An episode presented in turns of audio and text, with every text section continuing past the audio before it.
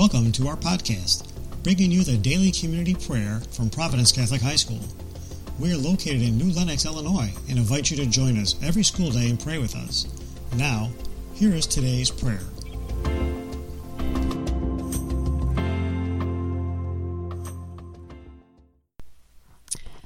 Good morning, Providence. This is Mrs. Grigoletti, and I'm the Technology Director. Dear God, as you know, I love Christmas time. I love the lights and the decorations, the Christmas music radio stations, baking cookies, the whole thing.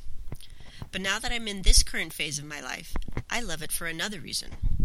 Since both my children are grown, married, and live out of state, I like Christmas because everyone comes home. For a few days, I have everyone together, including my granddaughter and grandson.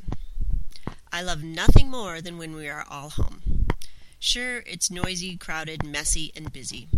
I clean that kitchen more times a day than I care to count. But I truly love it when we're all together.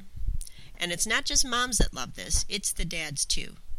My husband doesn't handle the chaos as easily, but he does love having everyone home. So as we finish final exams and get ready to begin our Christmas break, my prayer is this. For parents and grandparents, Lord, help them to treasure time with children and grandchildren. Help them not to sweat the small stuff that doesn't really matter, like messy kitchens and late bedtimes. Help them to express their love. Let their family members see the joy in their eyes. For children, especially teens who might not spend as much time at home anymore, give them a renewed appreciation for their parents and family.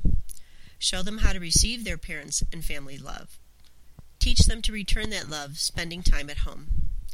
I asked you to help them to be fully present so that they have wonderful memories that will last long after their parents and grandparents are gone. And lastly, I pray for all of us, no matter what family role we play. Help us to live up to God's greatest gift this Christmas, His Son Jesus.